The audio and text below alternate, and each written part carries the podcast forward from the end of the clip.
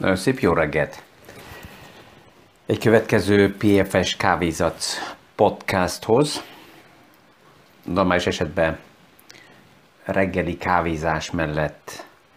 gondolkozom hangosan a kirakatban. Ma este egy jó pohár bor mellett teszem ezt meg, és veszem fel most a hónap reggeli podcastot, mert reggel elég korán indulok. És ma azt szeretném megvilágítani, így ma így reggelében, hogy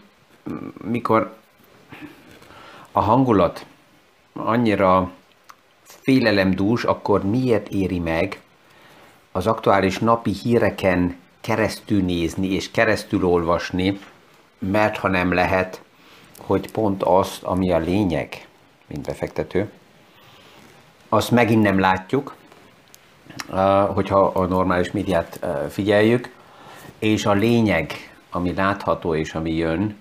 arról lemaradunk, és majd amikor újra felfigyelünk arra, ami ott történik, az már megint túl késő lesz esetleg. Mi is aktuális pénzpiaci témákról, összefüggésekről beszélgetünk. Gazdaságról érthetően János Zsoltal. Üdvözlünk mindenkit a mai PFS Kávézac podcaston! Az egyik hír, ami foglalkoztat, és ami el tudja vonni a figyelmet így pánik irányába, az, az, ami a múlt héten így egy kicsit háttérbe, de mégis megtörtént ugye Lengyelországban. Egy pár elemző fetette a kérdés, hogy ez a Pol exitnek a kezdete esetleg, mivel a lengyel bíróság azt állapította meg, hogy az EU jog az nem írhatja felül a lengyel jogot, ami alapjában ugye nem működik, mert ennek, ha úgy nevezzük, ennek a klubnak az a játékszabálya, hogy az európai törvények azok erősebbek, mint bármelyik országnak a regionális törvényei. És ez azért érdekes és fura, hogyha most globális szemszögből nézzük, mert pont Lengyelország, akik 2020-ban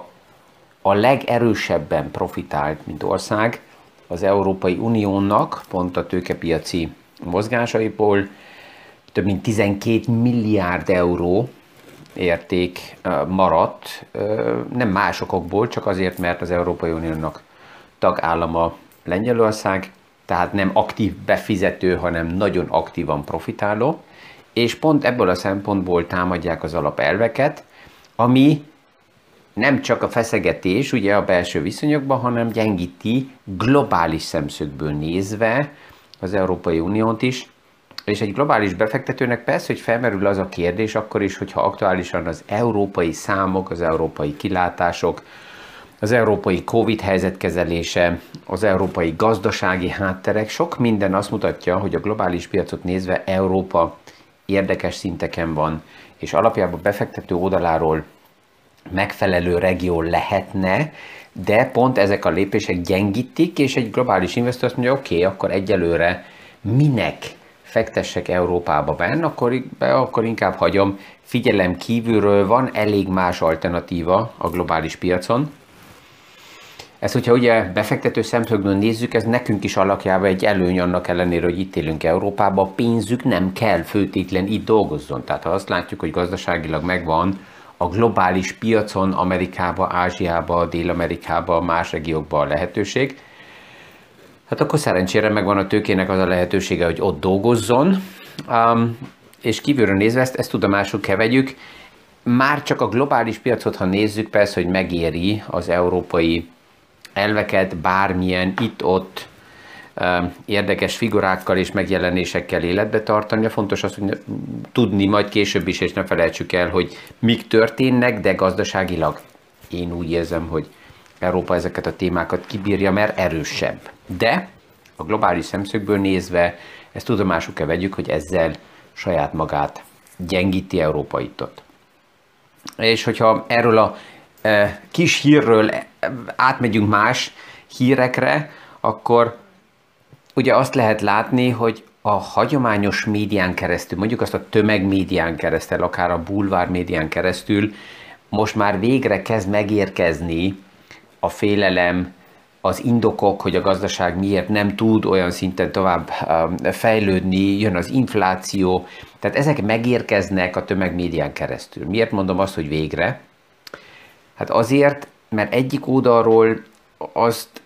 nagyon sok felmérésből látjuk, hogy amikor a főleg tömegmédia témákra ráugrik, akkor már nagyon ott vagyunk a, a csúcspontok körül, tehát a peak közelébe vagyunk, pillanatnyilag a peak félelem, a peak uh, el, uh, infláció elvárás, a peak pánik uh, körébe. Persze, hogy a félelmet sokkal jobban lehet eladni, hogyha benne vannak azok a headline-ok, amik megjesztik az embereket, és ez általában túl késő történik. Ez általában olyan 6-8-9 hónappal később, mind ami a piacokban valójában történik, és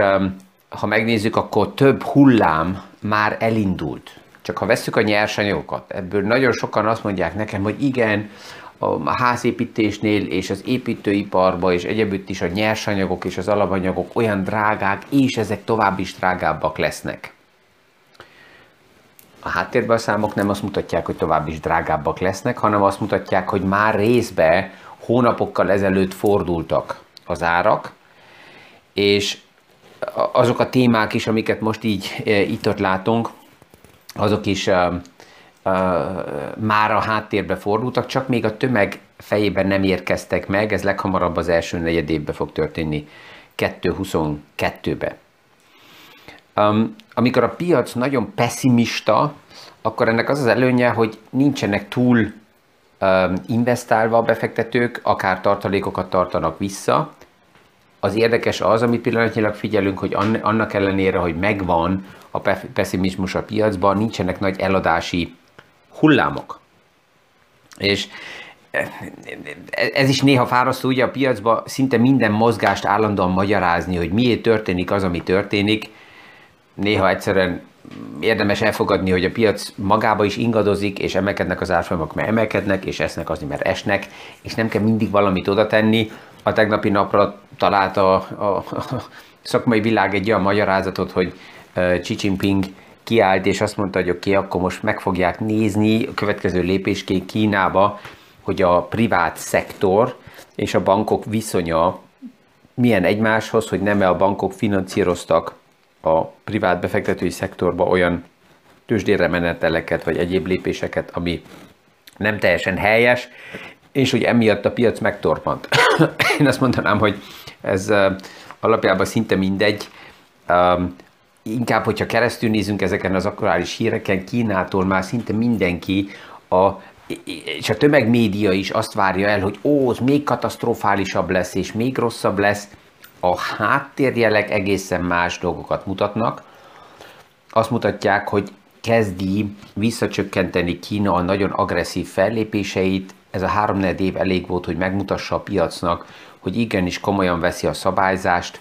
a piacnak elindult egy nagyon erős saját szabályzó ereje, mert a cégek rájöttek, hogy Kínával játszani, vagy a kínai államban nem um, érdemes, nem olyan szinten zajlik ott a szabályzó véleménye és hatása, mint, mint mi ezt Európából ismerünk, vagy Amerikából ismerünk, ezért elindult egy elég érdekes saját szabályzó ereje is a, a piacoknak, a piac szereplőknek. És a következő napokban azért is fontos belehallgatni a sorok közé, mert elindulnak a negyedéves jelentések, és ami nagyon pozitív már így kihangzott a sorok között, hogy Toyota jelezte, hogy a jövő év elejére a produkció szinte minden helyszínen 100%-os szintre visszaemelkedik. Intel jelezte, hogy a produkció 100%-ra emelkedik. Samsung jelezte, hogy akár még az év vége előtt a produkció 100%-ra emelkedik. Ezek mind olyan jelek, hogy a nagy és nem kis cégek ezek a nagyok is azt jelzik, hogy az alkatrészek, az alap um, termékek azok um, li, um, megérkeznek, a supply chain, tehát a, a beszállítási láncok kezdnek helyreállni, és um, ami például, csak hogyha a bulvárt vesszük kézbe, és ott is megnézzük, um, nagyon sokkal lehetett olvasni az elmúlt napokban, hetekben a konténerekről, hogy ez mennyire drága lett, időközben, hogyha megnézzük a háttérbe, hogy a konténereknek az árai hova fejlődtek, akkor csak két hét alatt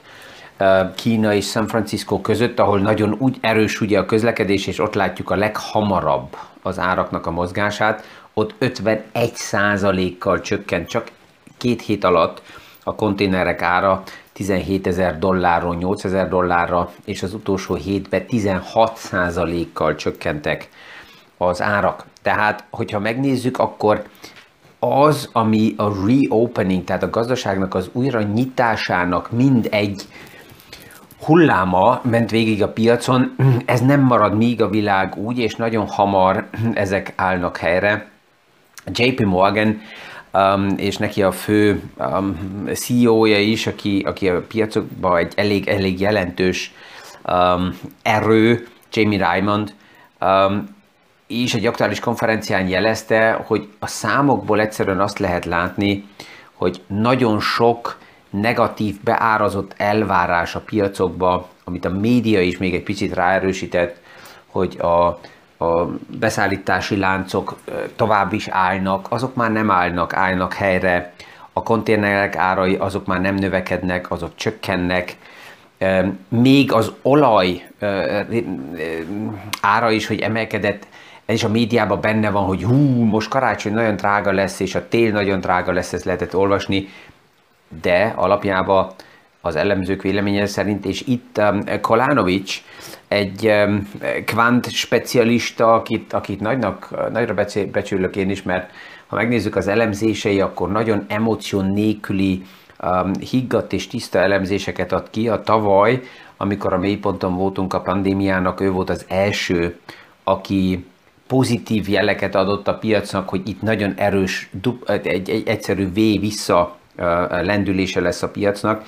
És most is az olajárát elemezve azt mondja Kolanovics, hogyha összehasonlítjuk 2010 vagy 15-tel, akkor annak idején jóval drágább volt az olaj, mint most pillanatnyilag, hogyha még az inflációt is azóta hozzatesszük, akkor ez azt jelenti, hogy a piac, főleg a tőkepiac és a gazdaság akár még egy 130-135 dollár szintű olajárat is ki tud bírni, mert már megvoltak a paraméterek, és ha visszaemlékszünk 2010 és 15 között nem állt meg a piac. Volt 2011-ben egy korrekció, volt 2015-16-ban egy korrekció, de nem volt az a nagy piaci megtorpanás, akár még jóval drágább uh, um, olajáraknál sem. Tehát ez az, ami, ami az elemzők oldaláról alapjában elég pozitívan kijön, persze, hogy nem minden elemzőház ezt így látja, JP Morgan a kilátásokkal inkább pozitívabb, Bank of America jóval pessimistább, mert ő azt jelzi, hogy itt megvannak azért még tovább is a veszélyek a piacokba, amit majd 2022-ben fogunk látni, ugye a, a, a fiscal clip, amit azt jelenti, hogy a, a piac támogatása nem lesz 2022-ben már annyira erős, mint amit 2021-ben és 2020-ban láttunk. Lehet, hogy erre jönnek a beszállítási láncok, de megmarad még egy picit az infláció magasabb értéken, és hát a fő kérdés az, hogy a központi bankok a likviditás visszavételét hogy fogják 22-be kezelni. Ez jön most már közelebb és közelebb. Most már nem 21-ről beszélünk, hogy itt mi történik, hanem 22-nek lesz ez a sztoria. És uh, Bank of America persze kivigállják arra is, hogy Kínában tovább is megvannak a problémák, főleg az energiaellátásokba. Ez egy picit arra is ad reményt, hogy Kína most a következő hetekben már azért is, hogy az ingatlan szektort is, amelyik tovább is problémákban van, stabilizálja, likviditást ad, fog, továbbni, fog továbbadni a piacnak, kamatot fog csökkenteni, az energiaellátásba is inkább likviditással segítsen, tehát ez az, amit, amit elvár tőle több elemző, ha bár ugye pont Japánban is ott a, a figyelmeztető, mert a japán yen normális esetben egy stabil deviza ott a regióba, és az elmúlt napokban a japán yen elég erősen gyengült, azt lehet így mondani, hogy olyan körülbelül um, na ja, uh, szeptember közepe óta, és uh, ez, ez egy ilyen vészjel lehet. Hogyha összességében megnézzük, akkor ez mindegy svéd asztal, mindenkinek megvan minden magyarázat. Hogyha valaki pillanatnyilag pessimista, és erre kell neki a magyarázat, akkor megvan elég indok. Ha valaki optimistán pozícionálja magát, akkor erre is megvannak a lehetőségek, hát ez, ez a piac napi szinten, és addig, amíg ez a két tábor plusz-minusz körülbelül 50-50 arányban van, addig kiegyensúlyozott a piac, és ódalazik, nem csinál semmit. Amikor az arányok eltolódnak vagy egy kicsit a pessimisták, vagy az optimisták irányába, akkor a piac elindul valamelyik irányba. Um, én nagy rész mégis a JP Morgan uh, magyarázatai körül pozícionálom magam, és azt, azt látom, azt érzem, hogyha megnézzük, és ez a vicces, amikor szezonálisan a piac várhatóan gyenge lesz, és ha ezt nem nézzük kívülről újra és újra meg, hogy azt mondjuk igen, más, más mint most, hogy a piac erősebb legyen, nem lehet, és ahhoz, hogy a piac gyenge legyen, és ne legyen erősebb, ahhoz kellenek a negatív hangulatok, ahhoz kell a félelem, ahhoz kell a bizonytalanság, és ez a szezonális uh, idő, ez tart így október közepe, október harmadik hetéig, ott még akár tesztelni is tudja a piac a, a mélypontokat, de tovább is a november-december az az évnek megint szezonálisan a legerősebb időszaka, és nagyon sok paraméter mutat erre, hogy ez az idén is meg fog történni. Ezen a héten most elindultak a jelentések, és ezek a jelentések tudják ezt az impulzus megadni, annak, hogy piac újra erősödjön. Miért? Van egy kiértékelés Bank of America oldaláról, és ők mutatják azt, hogy ez az úgynevezett surprise index, tehát a meglepetési index az inkább pozitív vagy negatív, és annyira negatív, a meglepetési index, mind amit most látunk, már elég hosszú ideje nem volt, és itt len van olyan körülbelül augusztus óta. Tehát a piac sokkal több negatív elvárást áraz pillanatnyilag be a jelentésekbe, mint ami meg fog akár történni. Mert a statisztika azt mutatja, hogy a harmadik negyedévben normális esetben 83%-ba a cégek felül írják az előre jelzett elvárásokat. Annak ellenére, hogy volt egy pár figyelmeztető, de mégis a nagy része a cégeknek sikerül a jelentéseket, az elvárásokat felülírni, és ugye most nem jöhetnek ki semmilyen formába számok a cégektől, mert a a bejelentési idő előtt van egy ilyen eh, csendes időszak, amikor nem szabad semmilyen forma jelentést adni, hogy mi fog kijönni, azért, hogy ne legyenek ugye insider lépések a piacba, és ez most ezen a héten indul el, tehát a következő napokban itt már híreket fogunk hallani, és ez a meglepetési index annyira negatív, hogy már ezért a piac itt fordulni tud. Ezzel remélem, hogy ma reggel is, amit most így kedd este vettem fel, hogy szerda legyen nyugodtan lehessen ezt hallgatni.